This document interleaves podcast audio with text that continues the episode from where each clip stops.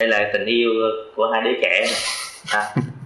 Thì đối với mình thì mình được yêu yêu thương người phụ nữ khác giới, và mình có quyền sau khi kết hôn thì mình có quyền được sinh đẻ và được sinh con, à, sinh con.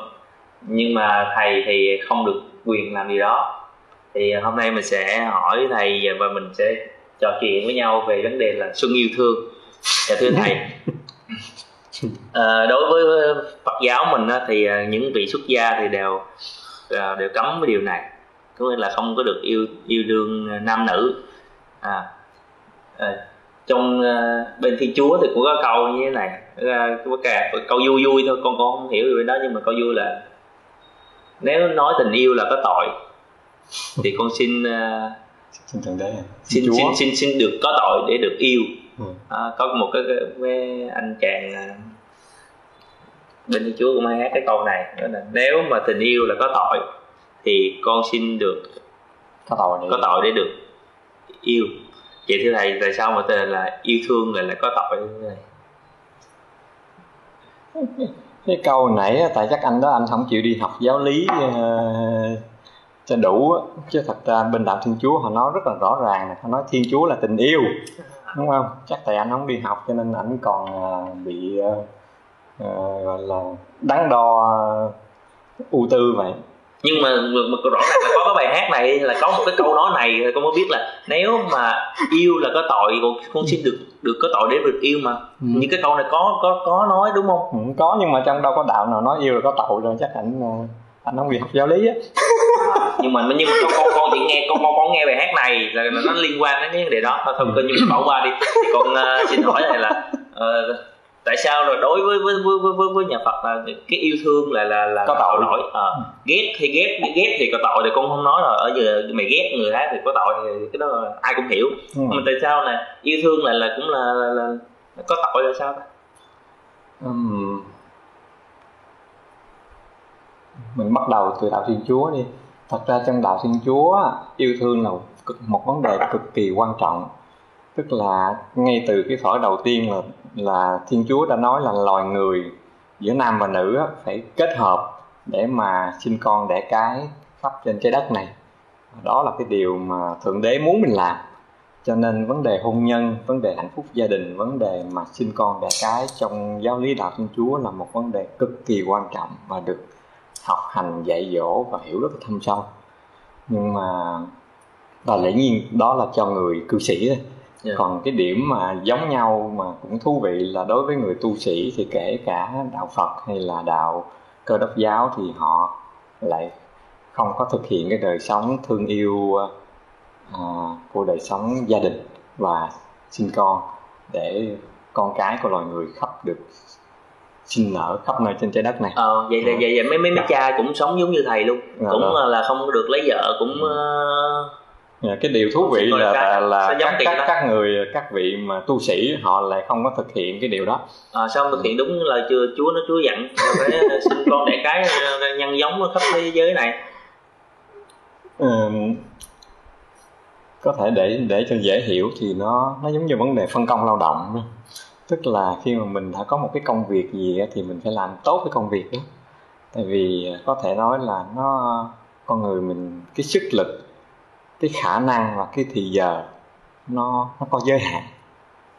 Và có thể những có những cái công việc nó nó đòi hỏi sự đầu tư quá lớn, và nếu như mình không chấp nhận gọi là chọn lựa và bớt đi một số công việc thì mình không thực hiện được cái công việc đó.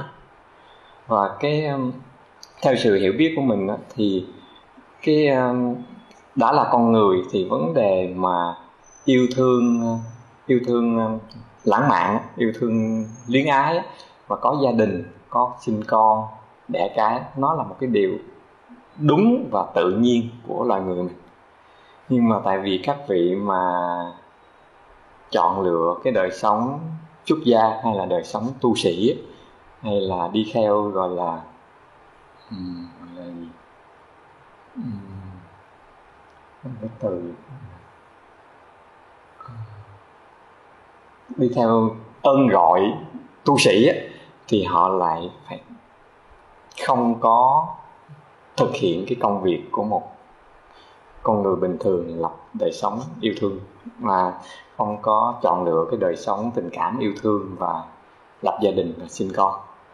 Thì mình nghĩ cái một trong những lý do quan trọng nhất là tại vì cái đời sống tu sĩ họ có những cái công việc và có cái uh, uh, chọn lựa một cái công việc, một cái điều mà họ muốn đạt được, nó cần nhiều thời gian, công sức và cái điều kiện để yểm trợ họ làm cái điều đó hơn, cho nên họ tạm thời không chọn cái đời sống gia đình.